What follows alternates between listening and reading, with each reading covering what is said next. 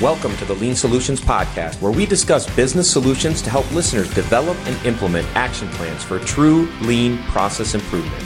I am your host, Patrick Adams.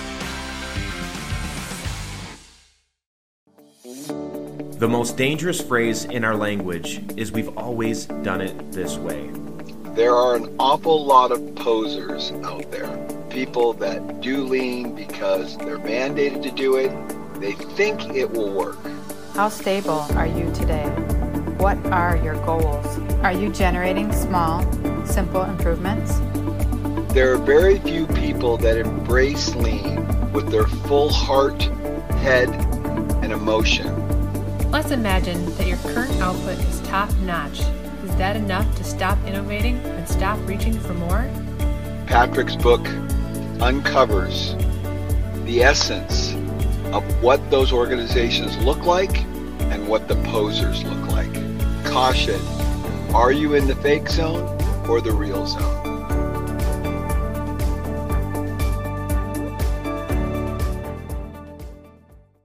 Hello, my guest today is Siobhan McHale, and she is the Executive General Manager of People, Culture, and Change at Dulux Group in Melbourne, Australia. She's also the author of The Insider's Guide to Culture Change, creating a workplace that delivers, grows, and adapts. Welcome to the show, Siobhan.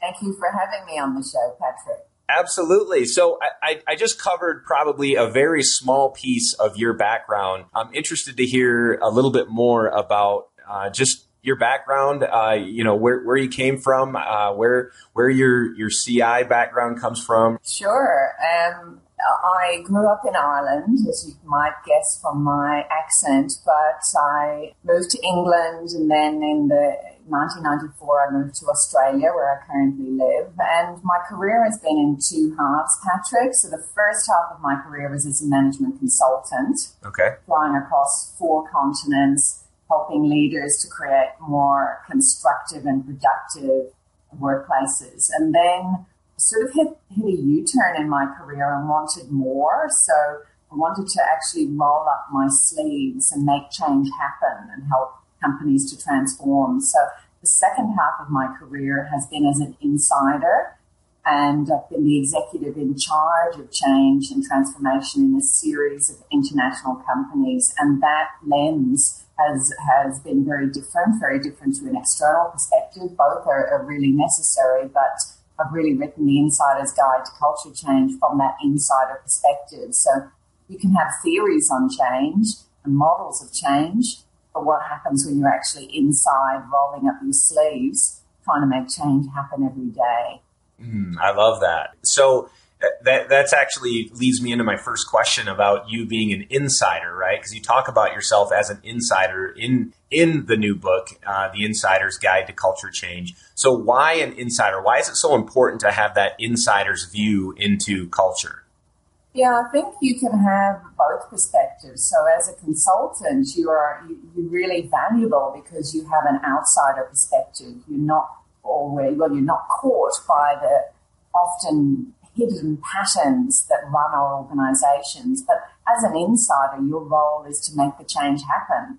So, especially in these disruptive times, it's not enough just to be in role of running your business. You have to also step into your change leader role mm-hmm. to transform and, and continually um, innovate and reinvent our businesses often. So that's why the insider role is really critical because nobody can do that work for you. You've got to step into your change leader role at, at every single level. We're in change leader roles. Absolutely, and and really, true change is only going to be sustainable when it is uh, adopted and team the insider team buys into it, right? So it, it, would make sense that you know you have to step into that insider role and really uh, look at change from from that insider's perspective. Yeah, I talk a lot about role and uh, the importance of uh, seeing and understanding what role you're stepping into. And I see many managers think that they're in role of delivery leader or operations leader. And of course, that's a really critical role, but often we're in multiple roles. Even in our personal lives, we might be in role of um, parent, we might be in role of spouse or partner. We could be in role of friend. We could be in role of boss or peer or subordinate. uh, even in the same meeting, we can be in multiple roles um, the role of listener, role of questioner, role of negotiator.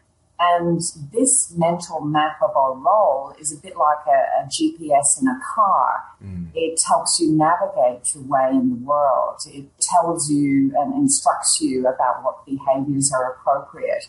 It's not appropriate to act in the same way as parent as it is to act, act in a role of uh, spouse or partner, for example. So sure. Uh, sometimes, though, these mental maps or our GPS of our role can be outdated, and they're actually taking our teams in the wrong direction, and we need to update and download the information about the mental map that we want our people to, to be navigated by. Absolutely. In the CI world, continuous improvement world, and uh, process improvement, there's many people that are listening that live in that world. Uh, we talk a lot about you know sustainable change and how it really only comes through uh, cultural change and, and having the right culture that's going to support uh, a true continuous improvement organization. And so I, I just like to hear from your perspective. What exactly is workplace culture? What is, what is your definition of workplace culture? Yeah, my definition is how the organization or the workplace functions and culture generally sits at the collective level. Mm-hmm. So it's in the patterns or hidden agreements between the parts that essentially govern how the workplace runs. So you can walk into a workplace culture and very soon be captured by that culture. Mm-hmm. And an example I have is um, a transformation that we led. I was head of transformation for a number of years at a bank in Australia called the ANZ Bank. And when I walked into the bank, I noticed that the head office was palatial. It had very, uh, you know, beautiful marble pillars stretching up into Gothic ceilings in the foyer. There were plush carpets on the on the floors. The the offices were um, they were very spacious and light filled with sweeping views of, of the ocean. And a, a visit to the branches later on showed a very different story with paint peeling from the walls, with long queues of customers standing, not getting answers to their uh, their questions. But the big pattern running the organisation was that there was this pattern of blame between head office and the branches, each pointing the finger, finger at each other for very poor customer satisfaction scores. Mm-hmm. So seeing that pattern of blame in the culture, this culture of blame, was critical to continuous improvement. If you miss that pattern, uh, you really wouldn't have put in the right intervention to solve for that problem and basically uh, get the turnaround that we did. Yeah, that's that's great to hear. I love this, love that that story, and just hearing that the uh, differences between maybe what an outsider might see versus what the insiders see, and how that those patterns uh, are definitely a, a, piece of that. So, and when it when it comes to patterns too, would you would you consider the behavior of say the people or behavior of leaders to be also part of that? Yes, absolutely. The, the, the behavior of the leaders, because of their role in the system or in the workplace, has a critical influence. Uh, they have um, the power of role, and that has a, an inordinate influence on people's behavior. But really, when you're looking at organizations, you need to be looking at what is the role that the parts are taking up. So, for example, in the ANZ Bank example, you looked at role of head office and you said, well, what role are they in? They're in role of head office, you know, they're providing tech, you know, advice in terms of HR, in terms of strategy, in terms of risk, in terms of IT. Mm-hmm. But actually they were taking up a systemic role, which was really about um, being the order taker mm. in the organization. So they took up the role of order taker and made the decisions and gave the, the, the orders to the branches. There was 700 branches across the region and they were in role of order, no, they were in role of order taker and the head office was in role of order giver. Okay. So one was giving the order to the other. So head office, order giver, uh, branches, order taker. And then this pattern between them was that head office gives the orders around here. Mm. And that pattern was really running the organization. And if you didn't see that pattern, you could intervene in a way that wasn't as powerful as it needed to be. Mm. That makes sense. And Siobhan, since you're talking about roles, you also talk about role reframing in your book. And I'd like to hear a little bit more about that. If you could tell us just a little bit more about the power of role reframing, you know, and how that can bring about faster change within an organization. Yeah, so in the ANZ example, uh, just making it practical, one of the mm-hmm. things we noticed when we saw this order taker, order giver pattern was that, um, yeah, it was very dysfunctional. It was just, you know, the branch staff were involved in victim, the, the, the head office staff were very removed from and remote from the customers. So we decided sure. to redesign the operating model of the organization and we reframed the role of head office from order giver to support provider. So hmm. their role was no longer to make all the decisions and implement the rules. Their role was to provide essential support to the branches, whose role was reframed from order taker to um, support provider to the customer. So their role was to be delivering great service to the customer and this reframe and this new operating model started to create very fast change. And actually, within seven years, the bank had gone from the worst performing bank in the country in terms of customer satisfaction to the number one bank in the country in terms wow. of customer satisfaction and the number one bank on the Dow Jones Sustainability Index.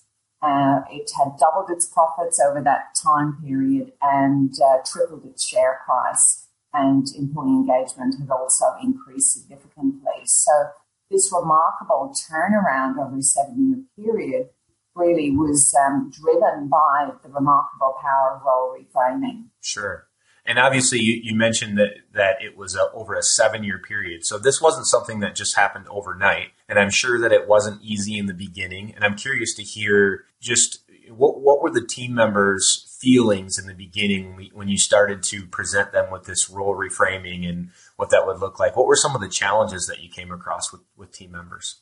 Yeah, well, there were, you know, 32,000 people across the bank. So it was a very big, it was quite a big organization and getting people on board was, was absolutely critical. But one of the things I talk about in my book is the need for leader led change is leader led mm. at all levels. So it's not just the top leaders, although they have a significant influence. So one of the things we did right from the start was have this principle of leader led change. So the, uh, we, we, we designed a workshop, a three day workshop where we were giving people this reframe mm. and giving people the, the tools to step into their change leader role. So we started that program with the top 600 executives.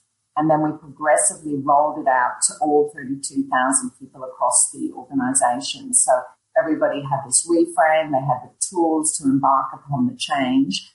And then we followed it up with a whole series of, of programs. So one of the initiatives, for example, Patrick, was a day in the life mm. where everybody from head office every six months had to spend a day at the branches. Wow. So they began to see what it was like to step into the shoes of the branch staff who didn't have the right equipment, who had shoddy offices, who weren't able to answer simple customer queries. So that started to also accelerate the change. Mm, I love that. I, love the idea of, of making that happen. With it, it, it it's uh, it's an interesting concept and and definitely something that I think, like you said, can bring about some very fast change uh, for uh, for leaders and and obviously just in their behaviors that they're displaying, you know, when they're experiencing some of that themselves. So that's great.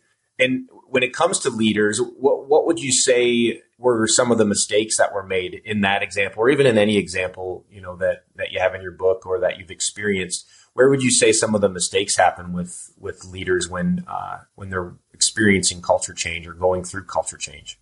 Yeah. One of the conversations I had with the head of lean at the bank, ANZ, was um, he said to me at the time, we couldn't have done the lean stuff if you hadn't done the culture stuff. Mm-hmm. So I think sometimes we implement technical solutions. We think, right, we, will implement a process based solution. But underneath that, you've still got these dysfunctional patterns. So I was working, for example, at an infrastructure company where they were losing money on about 60% of their contracts. They were in the red and they were in a serious financial situation. And uh, they were actually being run by a pattern of being liked is more important than delivering performance, um, mm. they weren't even seeing. So within the company, people weren't giving feedback to underperformers. They were moving the poor performers around.